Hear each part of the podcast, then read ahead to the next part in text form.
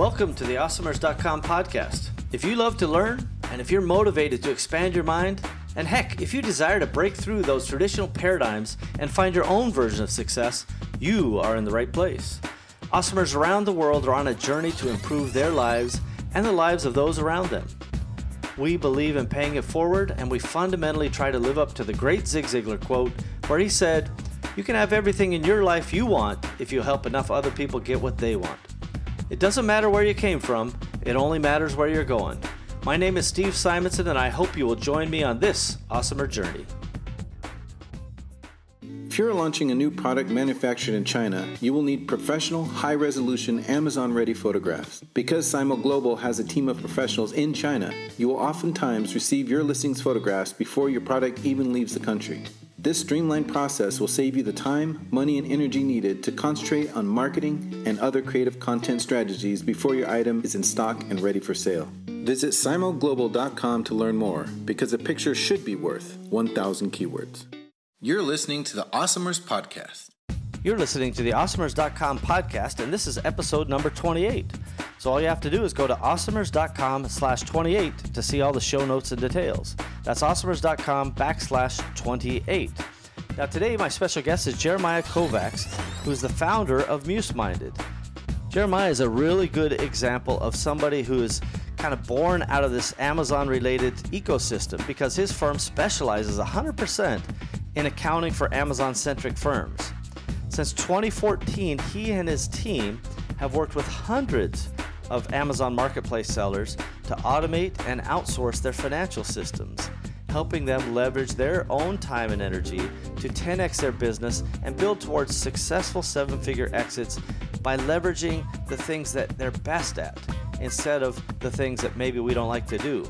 And we talk in today's episode about just exactly, you know, how people treat finance often as an afterthought. We talk about the idea that it's a core function that needs to be done in your business to, to do scorekeeping, yet so many of us procrastinate it or try to do it in the worst way possible, either ourselves, God forbid, uh, or we hire resources that aren't really specialized and don't really understand.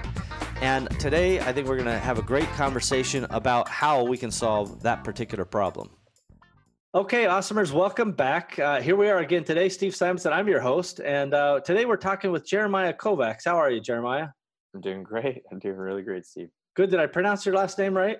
Yeah, it's phonetic Kovacs. Okay, good. Because uh, I've got a history of uh, mispronouncing names, and I like to just come clean uh, when I mess it up. So luckily, okay. you've got one that seems pretty straightforward to me. So thank you for that. Um, so listen, everybody. Jeremy, uh, Jeremiah, excuse me, is look at that. I got the first name wrong that time.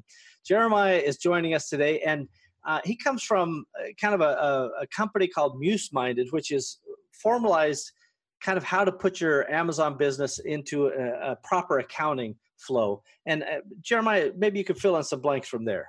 Yeah, sure. So um, maybe a little bit of backstory backing up. Um, so I was a four-year accounting grad um, doing freelance bookkeeping, and uh, I ended up kind of uh, sort of falling into this space by accident. So I had a a mentor of mine who ran a, a larger accounting firm for large e-commerce businesses, and uh, he essentially was um, kind of teaching me his method in sending smaller, medium sized businesses that weren't quite ready for his premium offering. And so I was kind of getting them on a system that aligned with his process. And so the idea was sort of like the symbiotic deal where as they grew up and outgrew me, I'd send them over to him. And that's kind of how I got my start in e commerce. And I decided, uh, you know, I'm just going to focus on here. I got a good thing going. And with, actually, within about six months, I started to realize that all my best, fastest growing clients were really focused on Amazon as a platform. And so I decided to focus on Amazon as a platform and really niche down our firm to focus on, uh, I would call like Amazon centric sellers, where 70, 80, 90% of their sales are on Amazon.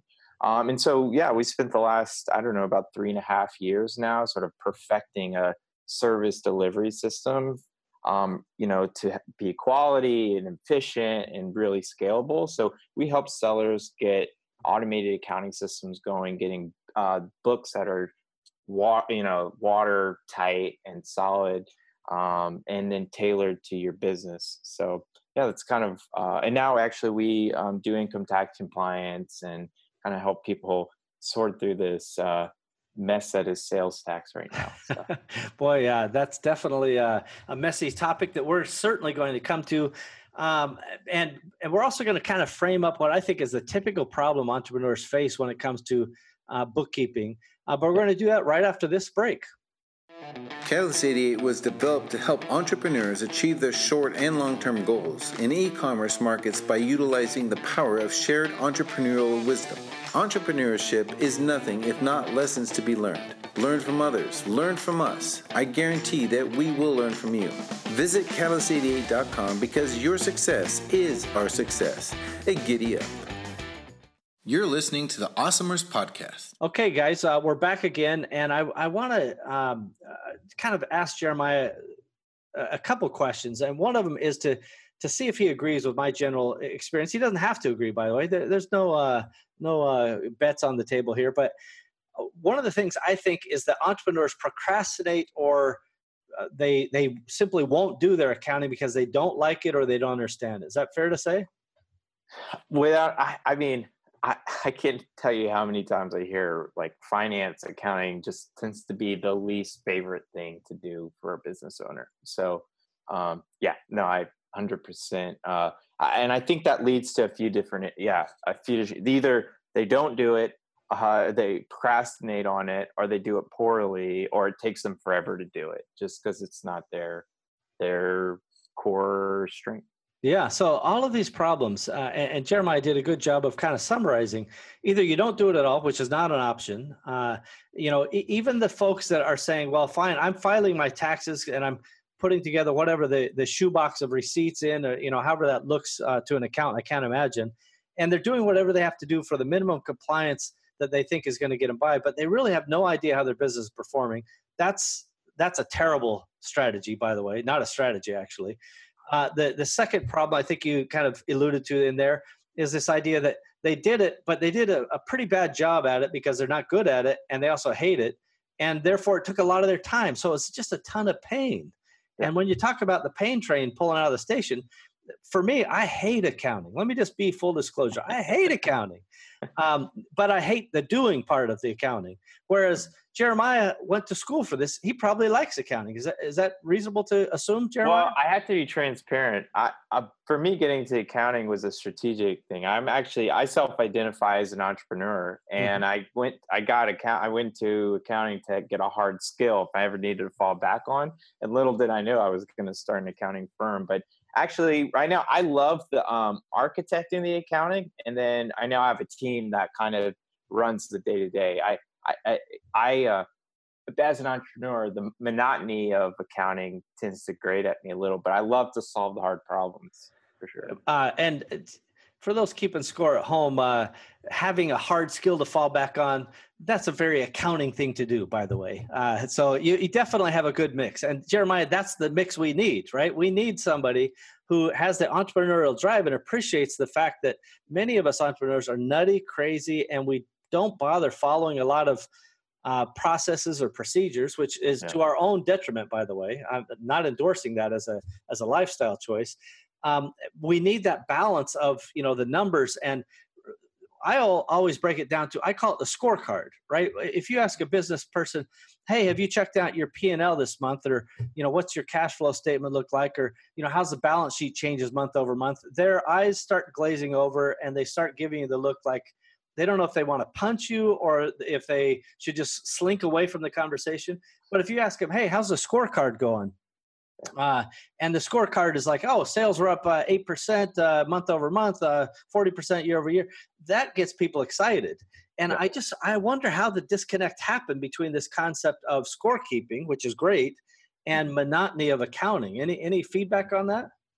Yeah, no, I, um, I, I really actually kind of think it's a it's a, a little bit of a social myth that um, we sort of associate uh, you know accounting is boring numbers. It's it, we associate numbers as being a personality type um, and at the end of the day it's it's I think people just sort of uh, when you see a massive spreadsheet of numbers you can you're you can sort of like um, I think your eyes glaze over and then you i don't know you sort of like fall into a common myth that this is just uh, white noise. And and I, I think at the end of the day people just need a little bit of knowledge a little bit of understanding how to structure and frame things and and then it becomes useful that way. Like uh, for example you know like with a scorecard you know what winning means. Like score, scoring is is is uh, you know a prerequisite to figuring out how you're going to win.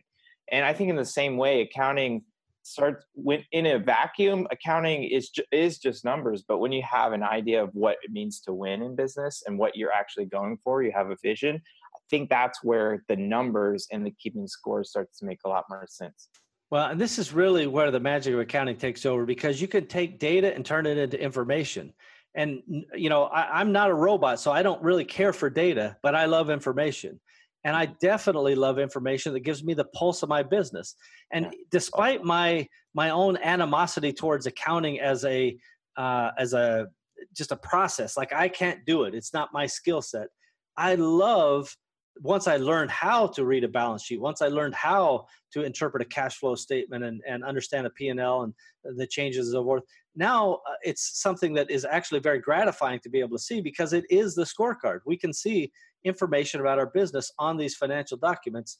And the absence of that information is absolutely unacceptable. There is nobody who is going to be able to put together a big, successful, long-term, sustainable company without keeping score. That's just that's just the basic facts. Do you, do you agree with that premise? Yeah, no, I, I mean, just from so many angles. One, you need you need, as you said, not data but information to make smarter decisions. Um, if you ever want to bring on investors or sell your business, you're going to need solid financials. It's just part, it, you know, part of running a business and reaching your long-term goals. It's, it's, it's just a prerequisite. Like, yeah. The, the, the, the ante to play the game of business is to ha- keep track of your numbers period right and so anybody who's not that's unacceptable anybody who's suffering through it themselves because they think that they need to beat themselves down they really are are doing themselves a disservice and then of course uh, you know any any variation in between you know not doing it and doing it poorly all of that can be solved by just putting in a systemic solution and this is one of the things that i really appreciate about how you've built your company is you built a system that other businesses can plug into to solve their own gap they have a system gap in accounting and you guys just fill in that little gap tell us about how you fit in with with companies like uh, you know a typical amazon seller Sure. So th- there's really, um, you know, there's really three. The, the solution there's really three phases to to it. So the first is data capture, the second is data categorization, and then it's data presentation. So um, it, it those three parts really make up bookkeeping and getting solid numbers as a whole. Um, so uh, what we've done, and I'd love to dig into each of those areas a little bit more, um, but what we've done is created a done for you service subscription where we take our niche expertise and we figure out okay, what's the most efficient way to capture all of your data into an accounting system, right? And then we've built these processes over time where you know we already recognize 80 to 90 percent of the transactions that most amazon businesses see because we see them every single day and then we know those there's just one-off types of adjustments and entries that have to be made with a products-based business and we've seen those a million times so we we have templates for how to do those um, you know entries. And then lastly we've built some reporting uh, around the profit and loss statement where you can start to track in a you know a retail business it, you're not in the business of making sales you're actually in the business of making margins.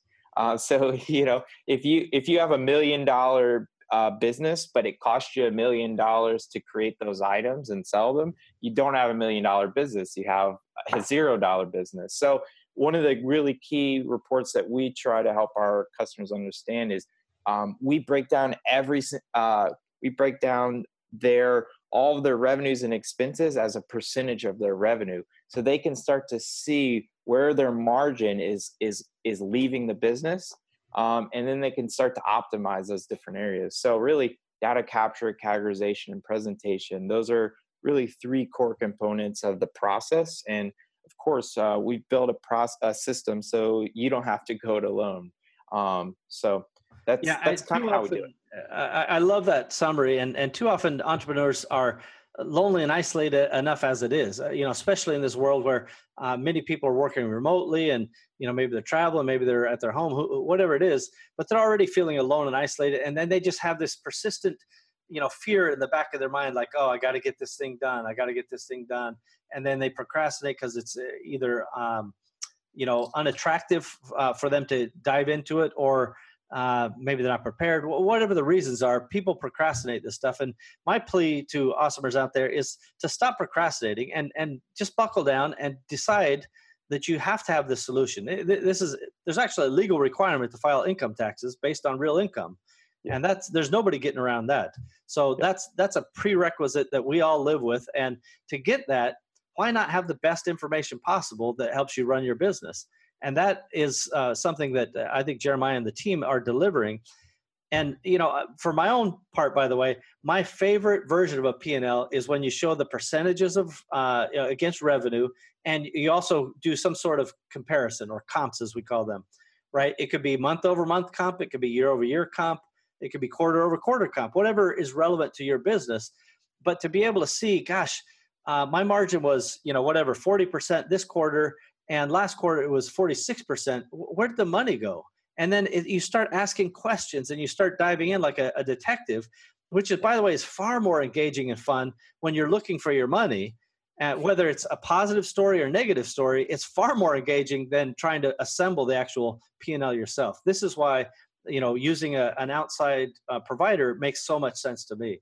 Uh, jeremiah do you agree with that general premise that you know if people take this this um, burden off of them then they they can focus on the investigation of why things are happening instead of the how to assemble the reports?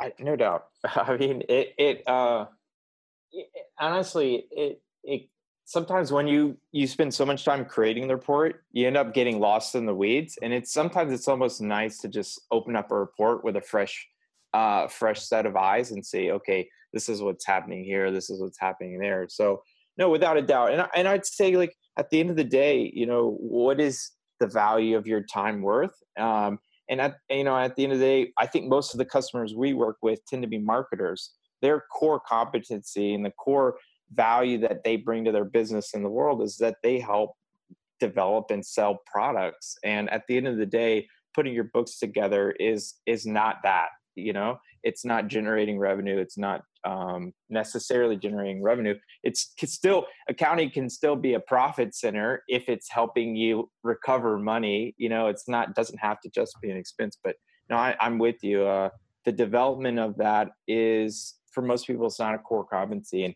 and actually, one of the things that I've noticed too is um, the, one of the reasons I think a lot of our customers end up procrastinating in this area is they just don't have they've not mapped this corner of their business to their calendar and so they don't have a, a, set point in time that they know they need to just think about the financial corner of their business. So like in my and I, I'm, I'm like the, for a while i was like the mechanic whose car was broken down.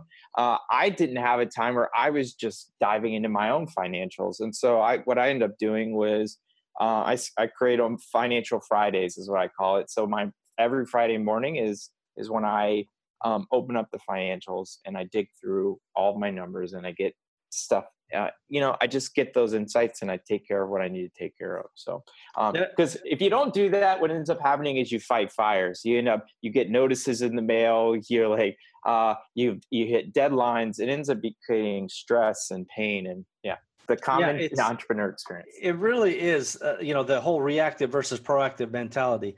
Because entrepreneurs uh, often do not find this as as a uh, core strength, as Jeremiah alluded to earlier. They, you know, it gets backburnered or non-burnered in, in many cases. Uh, and but I would go so far as to say, even those entrepreneurs that I know that come from a financial background, it's you should be focusing on marketing. You should be focusing on growing your company because this type of stuff, especially using a, a well-defined system like Jeremiah and and his team have, they're going to be able to do it faster and better than you probably anyway, and and and at a, ultimately a lower cost. And this is uh, the point Jeremiah made earlier about you know what what what's your cost per hour, what what's your worth per hour, and should you be wasting time on this, whether you're good at it or not, whether you like it or not. And my argument is you shouldn't be. And really in every company we've ever had, we always put t- together a, a, good financial team because we needed to have those numbers. We had to keep score. And I'll give you one example. Uh, we so what happens in my experience? I love to get Jeremiah's feedback on this uh, as I make the point. Is you know we found something uh, on the spreadsheet where, where or the the P and we said we don't understand why this number is so high uh, the, the product number the margin something wasn't right. And so we started diving in and we asked ourselves oh wait a minute. What about samples? What about the free giveaways or whatever the case may be in your business? Where are those getting booked? And then we realized oh wait a minute.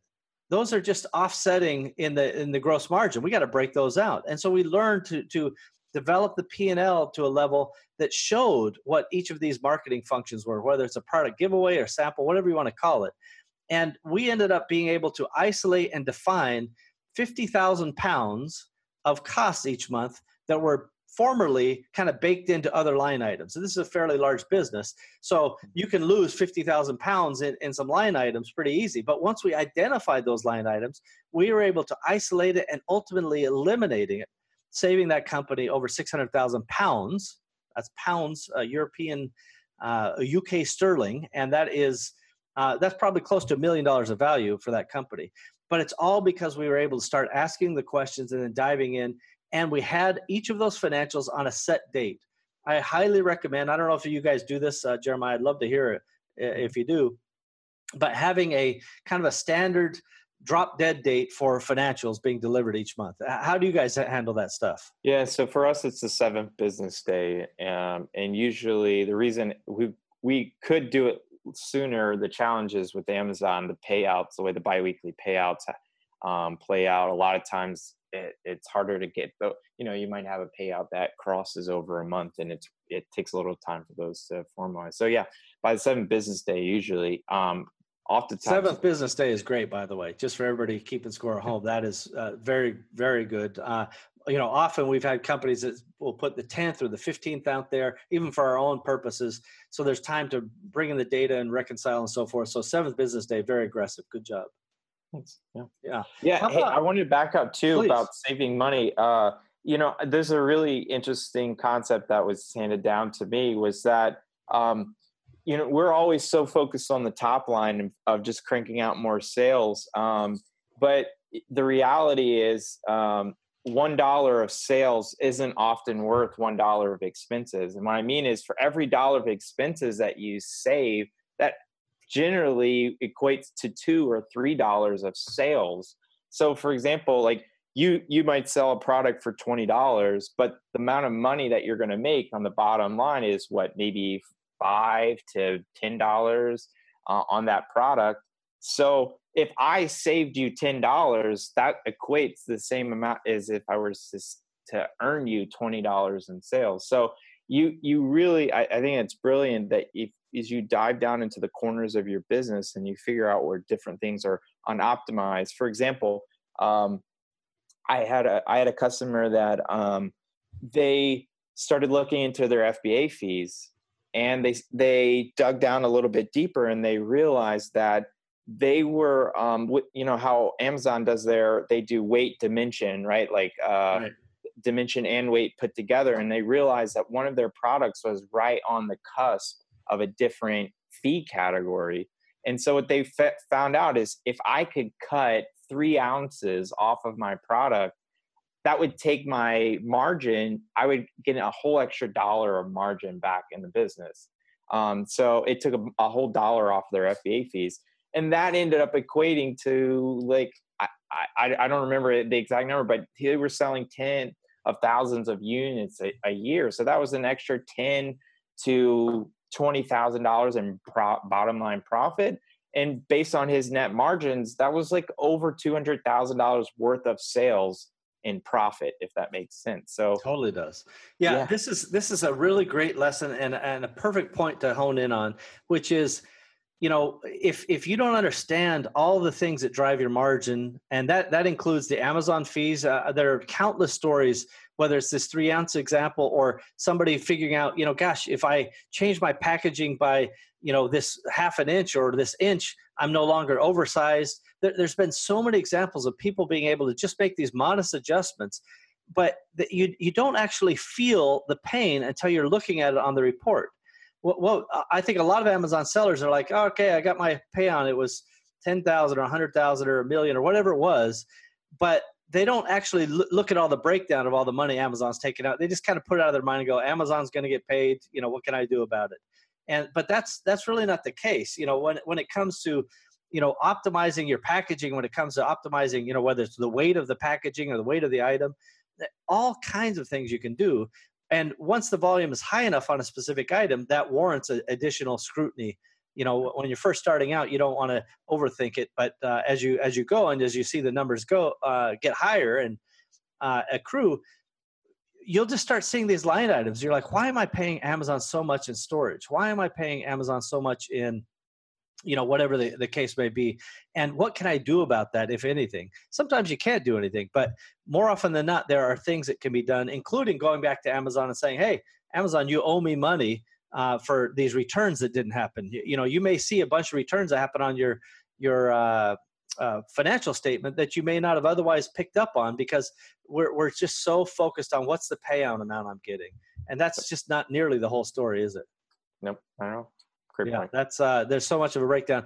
Uh, we're going to take another break, guys. But when we come back, we're going to talk a little bit more about this kind of systemic solution that Jeremiah's uh, developed uh, but we're also going to talk, boy, I'm getting choked up even thinking about it. We're going to talk a little bit about sales taxes, which is uh, a bloody nightmare, and uh, uh and it's not getting easier; it's getting harder. So we're going to be right back. Hey, Amazon Marketplace professionals, congratulations on your success to date. Your creativity, strategic vision, problem solving, and discipline have allowed you to build your own e commerce business.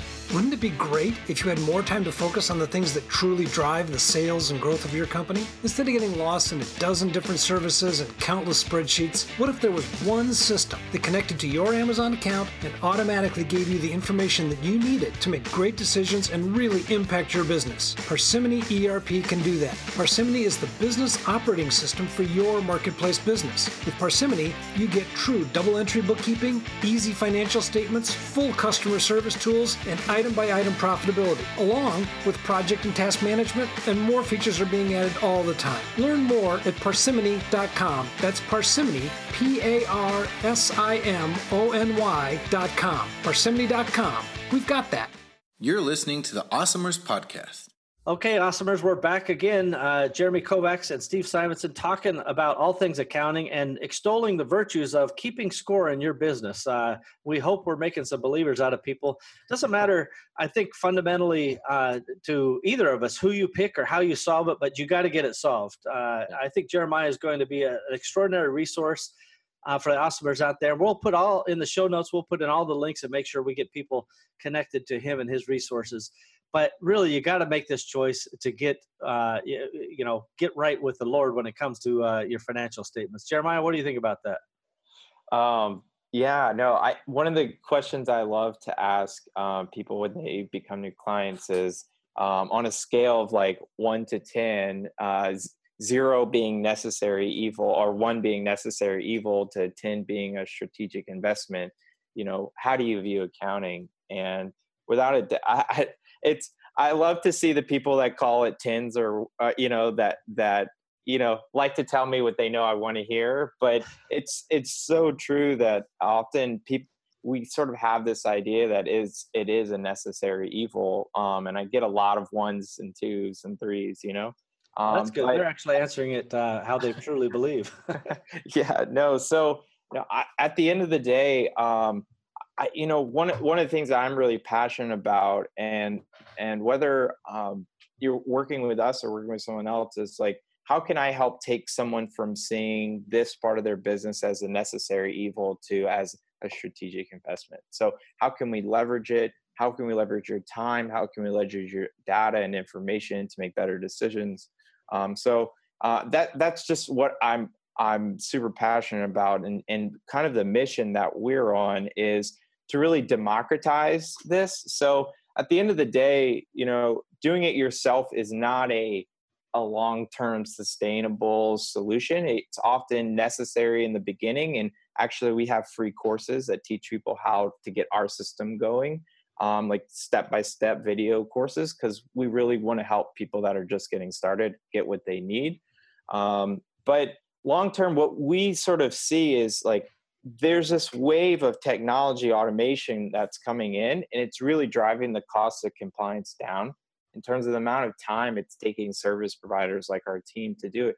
And so, what we're seeing is like we want to create a scalable system and solution that we can help thousands of sellers for virtually close we're trying to get the cost down as close to zero as we possibly can over the next um, few years and the idea is that we want to free up uh, money in your accounting budget so that you can start investing that in forward looking proactive you know future oriented growth services and advisory whether that's with us or someone else. So I, I really think there's a it's kind of a, we're at a special place um, where there's a shift where just doing your books and just doing your taxes um, it, it almost in a way is becoming a, eh, like a necessary evil in that there's so much more that you could be doing and we're spending so much of our money just in the compliance portion of the accounting that we're leaving a lot of value on the table so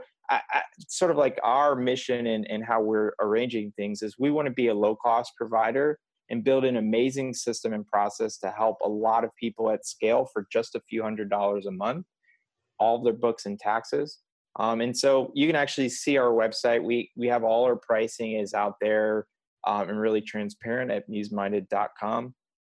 Um, and and, and I, I don't know if you want to put the Empowery plug out here for. I'm not sure if if how many yeah, Empowery. So- uh, yeah, for uh, Jeremiah's, uh, uh, you know, new to the Awesomers uh, podcast as we're getting ready to launch here. But the for everybody's benefit out there, you know, I don't do any uh, kind of affiliate stuff myself. I never have. It always keeps me kind of, you know, arm's length away from any kind of deals.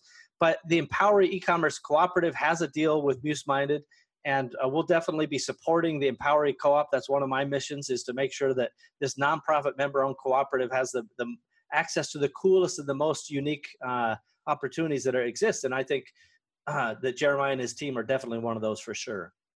So we'll definitely have uh, any of those links on the uh, show notes page that will be available uh, to everyone, uh, and we'll we'll name the the episode number and so forth, and give the the link uh, at the end of each episode.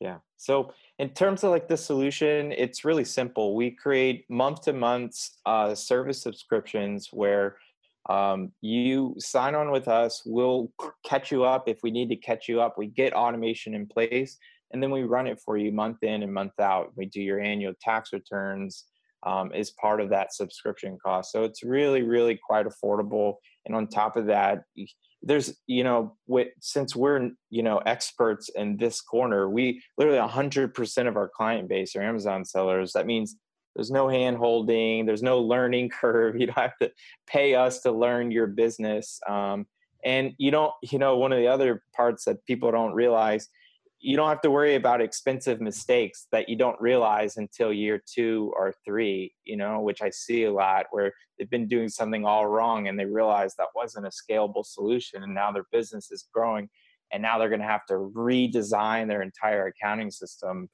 you don't have to worry about any of that with with working with a team like ours. Yeah, so I love a couple things here. First of all, again, we'll link uh, out to the uh, the bookkeeping, the free bookkeeping course these guys offer, which they literally take you through every single part of their their process. And yeah. this is them saying, "Hey, you guys want to do it yourself? Knock yourself out. Here you go." And I think that's great because the education piece and the understanding the components and the inputs is an important thing for an entrepreneur uh, really. And so I, I, definitely will recommend, pe- especially people who are not uh, comfortable with accounting, kind of take a look at that and go through that.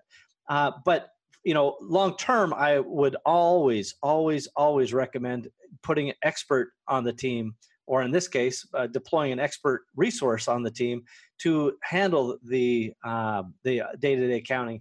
And I, I, I make a couple points about this. First of all, there's no you know Fortune 500 company or public company that exists without financials, right? They, they, not only do they have to make their financials, they have to uh, represent that they're true and accurate, and they have to file them publicly and this and that. So we have to be sure that we understand that financials are a core part of doing business. I, I think we've made all the the pleas we can uh, that to to illustrate that fact. Uh, but fundamentally, if you ever want to sell your business, which I'm a big fan of entrepreneurs and awesomers building equity, right? They they're building wealth. then you got to have your ducks in a row so many times I see people who have built a, a, reasonable scale Amazon business and then they're playing the catch up game or in the cleanup game on financials. And it is a terrible feeling, especially if they delayed it as long as the due diligence because the whole deal could hang in the balance. How much better would it be to have a clear and transparent set of books that going back for a long period of time that is entirely reliable and, and easy to access? That actually is equity. So, on any amount of money that is paid, that it is absolutely worth it because you will get uh, uh, you know this clear result from it. So I, I definitely I, I, love all the things you guys are doing there. Is there is there a, a typical way that that people on board with you? I mean, what happens when they say, "Okay, fine, I'm tired of being browbeaten by Steve, uh, to you know get this thing done." Uh, what do they have to do? How how yeah. what, what is the process like? Good question. So um, for for our firm, uh, if you go to museminded.com and if you go to museminded.com slash proposal, you can request a proposal with us. So we've um, kind of almost got it down to science. There's these different levers in your business, and you tell us, you know, how many sales channels you have and how many of this, and we will be able to generate a custom proposal from me there. And um, so that's one way to kick it off. Or on that that same page, you can request a discovery call where you're just not feeling like there's enough information on our website to fill in all the gaps, you're not sure we're the right fit, uh, I'm happy to hop on a free short conversation, generally 10, 20, maybe 30 minutes where I figure out the, you know, your general business model and answer your questions. And, and from there we kick it off. So it's generally, uh, you know, from discovery to proposal. And then we have a completely tailored onboarding process where, um, you know, step by step by step the first 90 days we get you completely integrated into our system and then our system completely integrated into your business. Yeah i love it. I, think you know the fact is you know in every category i always recommend experts right? I, I don't want to be the facebook ads expert there are people out there who are way way better at it. And i know a couple things right? I, I actually uh, i know a few things. Uh, adwords google adwords. I, have been around the block. I've spent millions of dollars on adwords. I've been in the the thing but there are people who are just world class experts. So it doesn't matter what functional area of your business you're looking for. I always recommend finding the best experts. And when you can get them at such an affordable rate that is so leverageable I, it just it makes all the sense in the world. So uh, jeremiah you know the we're definitely going to uh, get some people and and you know encourage them to go to the site and and learn a little bit more about this and follow your process. Uh, but let's let's take a minute and talk about that that uh, dirty subject of uh, state sales taxes shall we? Yeah. It's sure. one that we uh, we have to deal with because other you know entrepreneurs out there being um, you know they're faced with these issues and they're not clear issues. So yeah. I, like how you kind of break down the sales tax into three camps of of how people attack the problem. Can you can you give us that breakdown? Yeah sure. So um you know the the at the end of the day the sales tax as a process has pretty much stayed the same for a long time. It's um, wherever you have a requirement you need to go register for a permit um, and uh, once you register for the permit, you can start collecting sales tax from your customers. And then from time to time, you'll need to file a report with an individual state and say, hey, these are the sales I made to customers in your state. Um, and here's the tax that I should have collected on those sales.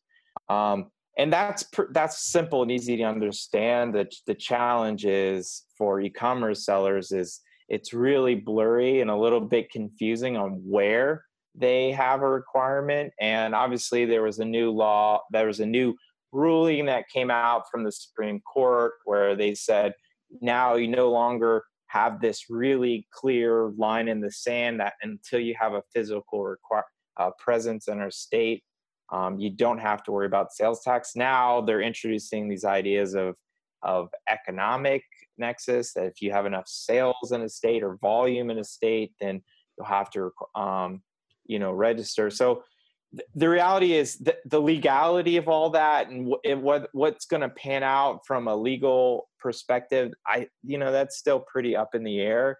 Um, so you know i think about it from a perspective of there there's really three ways to go about it. So Um, and I think of they're basically three different options along a spectrum. So the first approach is what I call the buy the book approach. It's the most um, conservative approach. You're going to see a lot of accountants and uh, tax people who admittedly have a vested interest in you being more compliant and to you know most amount of compliance as possible they will recommend that you take a conservative approach and essentially go register in all the states where you may have a nexus or requirement right away and then get going with the compliance in all those states. So that's by the book. It's i'm gonna i'm i'm uh, i'm i'm just gonna tell do what the tax guy tells me to do and I, am gonna go get registered.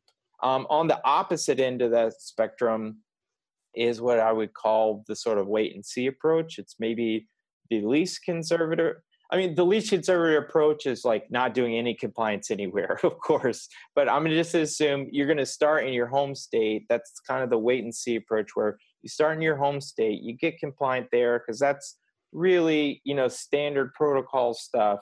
Um, and wherever else you might have employees or like hard physical assets in a state, that's that's where you're going to start. And then you're going to kind of wait and see what pans out outside of your home state um, in regards to how the sales tax laws are going to come out, um, pan out. So, and then sort of in the middle between those is what I call the stair step approach, which is you sort of um, you sort of t- have a mentality of like a by the book approach, where you're like, uh, I'm concerned I may have liability in all of these states, but I'm going to approach it. Um, I'm not going to just go and immediately uh, comply in all those states, you know, I'm going to create a plan.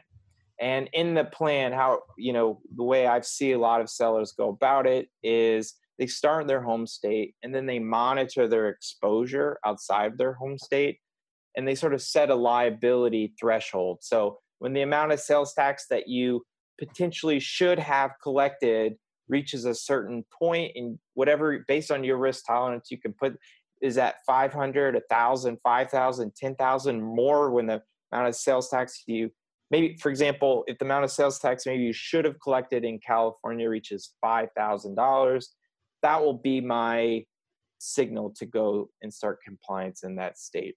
Um, and what that allows you to do is is um, it allows you to just stair step your compliance up so that you're not doing too much too soon um, where your business just can't afford all the additional labor and time of sorting. And and let's be honest you know like uh, when you register for sales tax it can be an arduous process. And i think you can uh, uh attest to this steve that s- states can be very aggressive that when you sign up for, for sales tax they may try to get you for income tax and franchise taxes as well can open up a lot of doors. So I wouldn't even try to approach to open up those doors until you could even think about paying an accountant, you know, three or four or five hundred dollars at least a month to start doing that for you. So that's where you, you know, you maybe want the middle approach is about having a plan so that as your business is starting to hit seven figures or eight figures,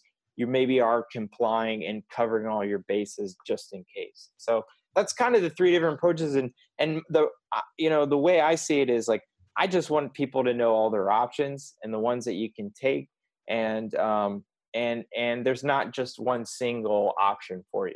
So does that yeah. is that clear? Should i clarify anywhere no, no i think that's very good. Uh, i'll give my own kind of brief summary of it. Uh you know in in um you know kind of jeremiah's view of the world there's there's three ways to go. One is uh, I'm just going to take the wait and see approach. And, and, you know, I'm in the, I'm in physically in one of my states or my home state. So I'm going to register there cause there's no getting around that uh, there. And then that's kind of the, the, the, the most maverick of the approaches. Um, and Joker's wild. Who knows what'll happen? The, the middle bit is uh, I'm setting a threshold of pain. Maybe it's 5,000, maybe it's 10,000, whatever it is.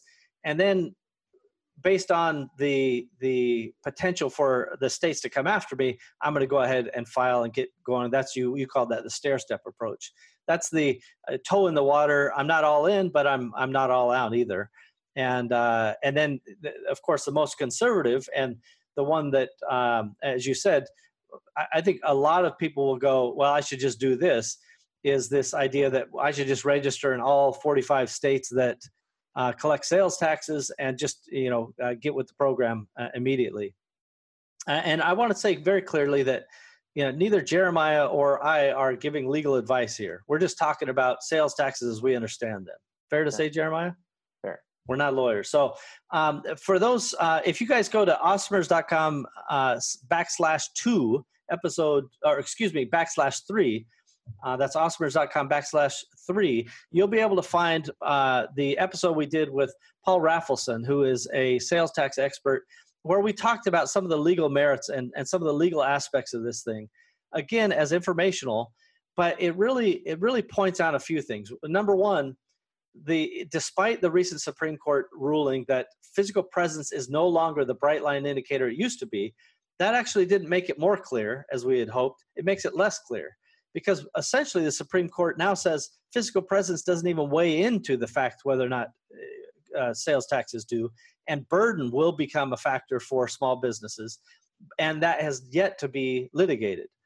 Uh, what the Supreme Court said in the recent uh, kind of change in decision on the Quill versus North Dakota of 1992 is that because the physical presence couldn't be used in the case of Wayfair, which is a multi billion dollar company, the court was more or less offended and said, hey, uh, you guys are trying to pull a fast one. You're a multi-billion dollar company. Don't say that you can't comply with sales tax in, in a state. That's uh, just because you're not physically there. That's not a good reason. Uh, what they didn't say, and they explicitly uh, left this open, was that small businesses have the capacity to be compliant. And uh, for those who read the case or listened to the oral arguments or any of that, I can tell you firsthand that uh, the the state of South Dakota, which happened to be the um, the, the state oppressing uh, the e-commerce companies in this case, at least from my perspective, they completely misrepresented uh, how um, how much compliance costs. They they more or less said, hey. Uh, you pay TaxJar 29 bucks a month and, and you're in business and, and you don't have to worry about anything. But I want to remind Awesomers and entrepreneurs out there that the minute you file, you may have retroactive liability. The states will not generally tell you about this until after the fact and they'll go back uh, as far as eight years. By the way, uh, in some cases, we've had guys being whacked for eight years worth of back taxes. So be careful of that. Number one. Number two, it sets in motion a whole series of events that you may not be prepared for, like income taxes in the states, as Jeremiah talked about. Now, even if Jeremiah's firm is willing to help on that, TaxJar does not help with that. And I just like to be very clear about that. TaxJar helps with the calculation uh, collection and even remittance of the sales tax to a certain degree, but they don't do anything with related to income tax. Do you agree with that assessment, Jeremiah? At this point, as of at what, this moment, yeah, as we speak uh, today, yeah. Now, again, things are dynamic and things change, but that's the way the facts are today. Um, this this idea from the the result of this Supreme Court case is, or uh, overturning the Quill decision is essentially that a company with either two hundred thousand dollars a year in sales in the state of South Dakota or no, excuse me, 100,000 in sales or 200 individual sales, whichever comes first. They're they now have the potential to be have this uh, financial nexus. Is that how you uh, understand as well, Jeremiah? Yeah, no, that's that's it's, it. The the ridiculous part to me is, you know, if you're selling a, a average Amazon sellers probably average somewhere around twenty five dollars. Twenty five dollars times two hundred sales is you know maybe what, five thousand bucks. Mm. This is eh, yet the state compliance could easily get into the low thousands the low thousands i'm not going to say it's going to take all 5000 but it could easily be a thousand dollars in a state certainly to get set up uh, and to carry that on going now maybe it's less in the future but it's not even the state sales taxes that have me so panicked it's all the cities all the counties parishes hollows uh, all of these various entities are going to start sending bills and if you don't believe me, I already know of uh, uh, a case in point. Uh, in the state of Arizona, a friend of mine registered. She wanted to get right with the, the state, right? So she registered, hey, I'll collect and remit sales tax. Well, guess what? The city of Tempe said, well, we love this. Uh, we now got a report that shows you sold something in the city of Tempe. Uh, here's our $50 registration fee plus a little override on any revenue you did in in the, the city of Tempe. Now, this means you have to file a report for Tempe. It means you have to pay the, the fee to Tempe. And worst of all, it was only one $15 transaction. To the city of Tempe. This is that cascading series of unintended consequences that panics me to no end. This is why I'm on this rant right now. What, what's your view of the world? I'm not asking you to, to weigh in or judge my comments so much as do you see this potential avalanche of trouble coming? Yeah, no, I um Arizona is definitely troubling. As far as I know, Arizona is is maybe it's a little unfair to see Arizona as the as because they eh, have had like the different states and counties set up for a while, which you know most states aren't that way. But regardless, there's nothing to say they won't in the future, and then come and look for retroactive. But I mean, to me, I I am I am con- I'm concerned just about the you know like the materiality of it all. Like I, it just doesn't make sense in that case in point. Like why would I pay fifty dollars to remove a fifteen dollar liability? You know, it's like I'd rather get caught red-handed. Oh, you fifteen dollars. You know, um, and and it's uh, it's wild. It's wild. Like you know, like South Dakota, there's what you know, five thousand dollars in sales will put you, you know, make if you do two hundred transactions, that's what you know, at a what like a you know a six percent uh, you know, sales tax. That's what three hundred dollars of sales tax that right. I should have collected, and now I'm I'm gonna have to pay at least that in in sales tax compliance each year. It's like when I'm paying more than the tax I'm actually collecting. That's just wild. So I I really I, I'm I'm I personally fall somewhere between the wait and see and the stair step. That's just like if I had a physical products business today, that's kind of where I would land. Um, cause I, I, you know, I might consider doing some bigger states where I'm getting, where I have, you know, but yeah, anyways, it's, it's just, it's just it, it is tough. Listen, there, there are no clear answers, but I, one thing I can tell you and that uh, we're working on uh, Paul Rafelson, and I'm going to support him and his effort to raise money to go sue basically the state of California or others that are oppressing uh, a marketplace seller. So here's the other fundamental piece of the puzzle that we haven't really talked about, and we're not going to dive into it uh, uh, today. Uh, we did a little bit in that Awesomer episode number three. That's awesomers.com slash three. You can go listen to it. But the, the fact is, the marketplace sellers aren't even the retailer of record. That's that's a fundamental problem. Under California law, Amazon is a seller of record. Um, all of the legal precedents are already set up in California. California could collect from Amazon. They choose not to. They're even colluding in some ways, according to uh, some of the documents we have with Amazon, to, to put the burden onto marketplace sellers so that they have a, a price advantage. The state is incentivized to do it because they everybody's buckling for HQ2 and jobs and this and that. And so they instead of them just saying, let's just make it simple, pay us the money, Amazon, they're making it complex and they're pushing the burden onto small businesses that that neither can handle the burden nor deserve the burden. So I wish Amazon would do the right thing. They're not so far. The states are definitely not going to do the right thing. They're in the business of oppression. So, uh, you know, the, the the summary I would come back to after all my ranting about this, and you can tell I'm a passionate guy about this stuff. I've I've watched this happen, and just for clarity, I don't care about sales tax the customer pays a sales tax. Eh, I, that has nothing to do with this. Ultimately, that that's not a burden on us. It's the paperwork, it's the compliance, and what I what I know will happen is that avalanche of unintended states, cities, parishes all sending bills. Just a simple registration. Give me this little Scooby snack. Uh, because when when when you file your state taxes, you have to break down the location of where that transaction happens. And a city will you know go hey gosh we we just got a little scooby snack on these 10,000 transactions uh, from these e-commerce guys. Let's send them all a bill for $25 or $50 and now we just got a bunch of new money. So there's so much uh, that's coming on this that i just want people to think about it from the very pragmatic perspective that jeremiah has already shared. Pick one approach.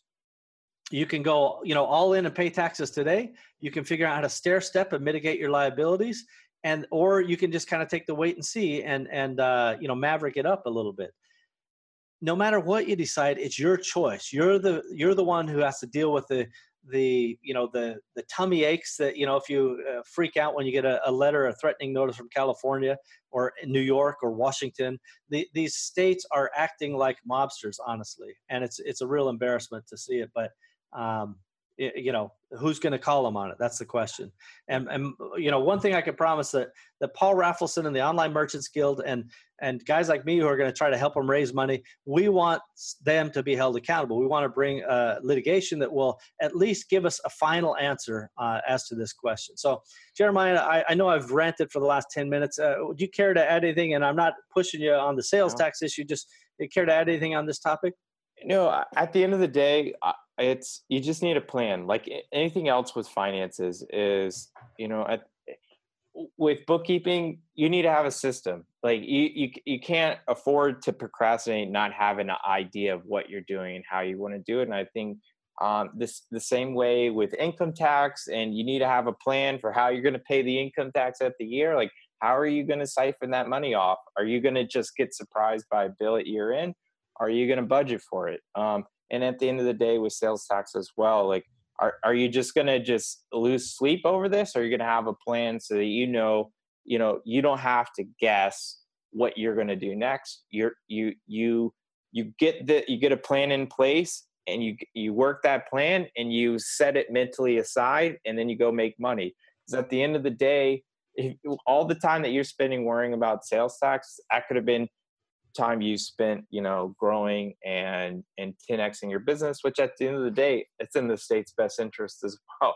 You know what i'm saying? Is like they want you to make more sales. Like why you say hey how about i put you in the back burner for a little while so i can actually go make some? So um, at the end of the day i think my big message is to have a plan yeah no i think that's very uh, sage wisdom let me ask you this uh, jeremiah uh, sometimes we'll ask our guests, you know, at the end of uh, each episode to, to pull out their crystal ball and, and give a view of the future, and not related to sales tax specifically, but uh, give us give us your take on the future. Uh, Amazon sellers, e-commerce, whatever the case may be.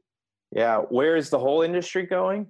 Um, yeah, no, um, that's a really great question. So I I love the future. I love thinking about the future. I love thinking about technology. I I think. Uh, I think Amazon has created um, a an amazing moat of of power and and and so I think value in the e-commerce space will continue to accumulate here. I saw just the other day like a, a market share by online retailer, and it was like something like forty nine percent of all uh, market share is Amazon's, and the next closest person was eBay at like seven or eight percent. So it's it, like Wayfair, which is getting whacked by the Supreme Court. I think they're at 1.7 percent of market share. So like, you know, even Wayfair, as big as they are, is just a drop in the bucket compared to Amazon. So, I, anyways, I I still think e-commerce is going to accumulate there. Um, power is going to accumulate there. Um, I was worried for a while that sales tax was going to knock the little guy out of the game and, and help power accumulate to larger companies that could afford the compliance. I'm still like I'm hopeful, particularly by this stuff that you guys have going on, that the little guy's going to have a better voice because there's going to be people standing up for them. So um, that's great to hear. Um, I think, you know, with sales tax, I think what we're all sort of crossing our fingers and hoping for is that this what what likely won't be Amazon, but the states will will start really shifting the burden onto the marketplace facilitators like they are in Pennsylvania and Washington. Um, and now and Minnesota, as I understand, uh, effective July 1st.